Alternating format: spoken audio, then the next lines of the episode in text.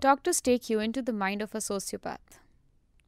No, every unsocial person is not a sociopath. There's a demarcation between being unsocial and antisocial, and it very well exists.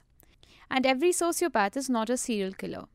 There's more to them than Raman Raghav's, Ted Bundy's, and Dexter Morgan's of this world. Who is a sociopath or a psychopath? At a glance, a characteristic every sociopath exhibits is lack of empathy. This is further accompanied by a disregard for others' feelings, emotional problems, inability to sustain relationships, and behaving in ways that are not culturally normal or accepted. Everyone has been unkind, non-conforming, and indifferent at some points of their life for various reasons. This does not make you a sociopath. If these patterns become recurrent to the extent of causing pain and hurt to those around you, as well as an inability of maintaining relationships, that's when it's a concern. Sociopathy is primarily a personality disorder and there are no definite conclusive tests for it. It can be deducted by a health professional by using behavioral patterns as an index. At the same time, it should be remembered that it's unfair to simply write off someone showing these traits as evil or bad. It's not the presence of ill feelings, but just the absence of any kindness, empathy, ability to connect. Doctors explain things to watch out for. Dr. Samir Malhotra, senior consultant, psychiatrist, psychotherapist, and drug de addiction specialist, Max Hospitals, emphasizes that lack of empathy and concern for the feelings of others is a marker of a sociopathic personality.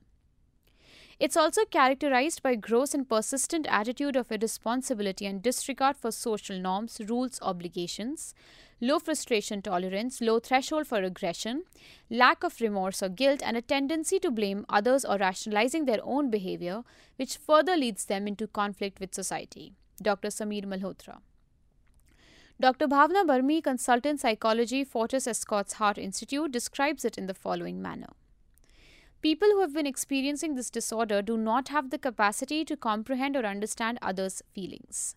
They often take hasty decisions without feelings of regret or guilt that the decision might cause thereafter. Those regarded as sociopaths may be profound, caring, and trustworthy, but they may lack the sense of being empathetic towards anyone or anything which allows them to act in ways that they might know as being wrong. Usually, sociopaths are diagnosed if they show behavioral traits of not reflecting any emotion in the lives of others, trying to manipulate people with their charm, intelligence, not being able to hold up a good and a positive relation, making threats and never acting upon them, she adds. How does the brain of a sociopath differ from an average person? A sociopath's brain is wired differently from an average person's. Dr. Barmi breaks it down.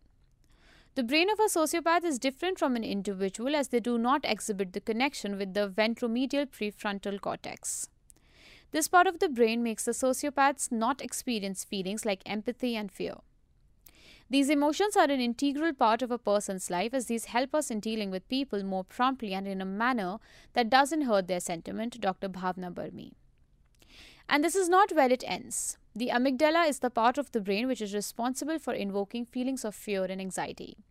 However, Dr. Barmi adds, due to reduced connections with these parts, in a sociopath these emotions are not present.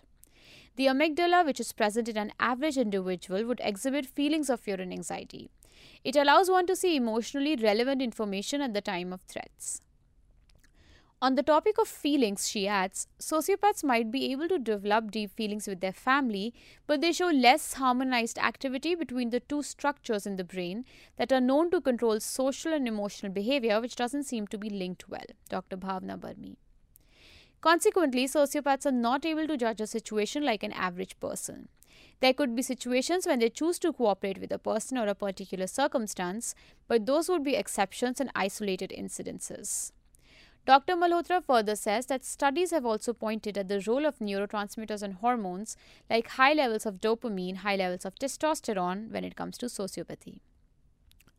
Occurrence of sociopathy. According to Dr. Malhotra, psychopathy or sociopathy is not very common in India, though he has seen some traits in people in his experience. According to Martha Stout's, the sociopath next door, societies like the US, which encourage individualism, are more likely to have sociopaths amidst them, points out this study. Sociopathy is a personality disorder. There are 10 types of personality disorders, which simply means an inability to abide by the accepted societal norms.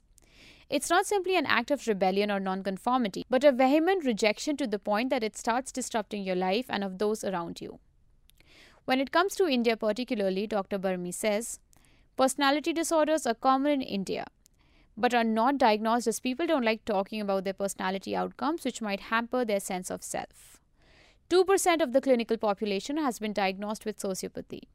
Personality plays a very important role in a person's life. Therefore, people with deviant personalities should get it diagnosed and treated. Dr. Bhavna Barmi. Sociopath, psychopath, and antisocial personality.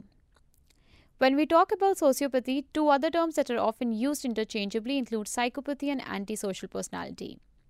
Dr. Barmi points out that the three terms are interrelated but differ in their own way based on their severity.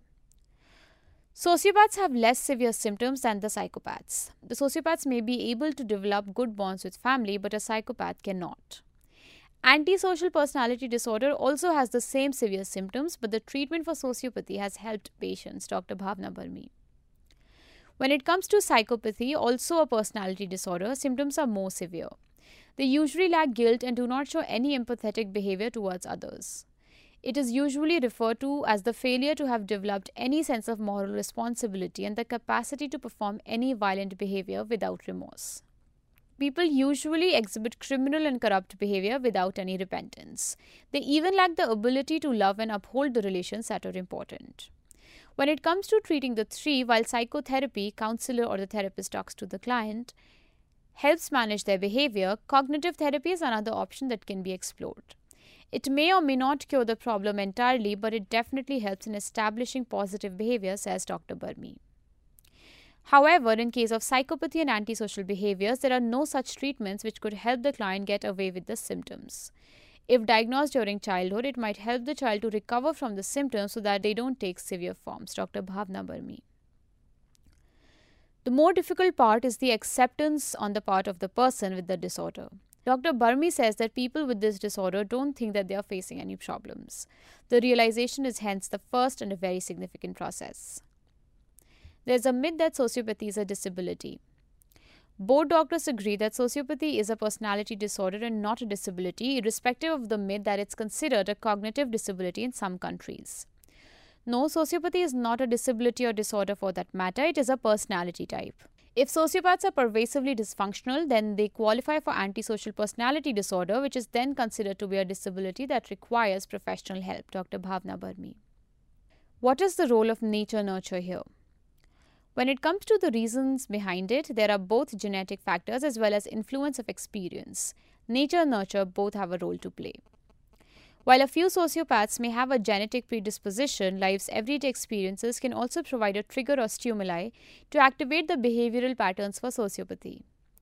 Other sociopaths may have had this genetic inclination, they were born ordinary, but they had strong negative stimuli that forced their brain into the coping mechanisms of sociopathy by the activation of these triggers. Dr. Bhavna Barmi. Dr. Malhotra agrees that it's a combination of both genetics and social environment. During growing years, it could include triggers like emotional neglect, hostile environment, domestic violence, physical or sexual abuse, substance use in the family. All of this can contribute to making a person believe the world to be a dangerous place. Impulse discontrol and conduct disorder during childhood may later turn into antisocial personality and substance dependence. Dr. Samir Malhotra. The role of genetics is important since having a parent with the disorder puts one more at the risk, says Dr. Barmi. Children of an alcoholic parent are also at a higher risk. Researchers have also estimated that 25% of girls and 40% of boys with conduct disorders will have antisocial personality disorder as adults. What are some signs to watch out for? A person with antisocial personality disorder may display a tendency or express the need to exploit, manipulate, or violate the rights of others, says Dr. Barmi.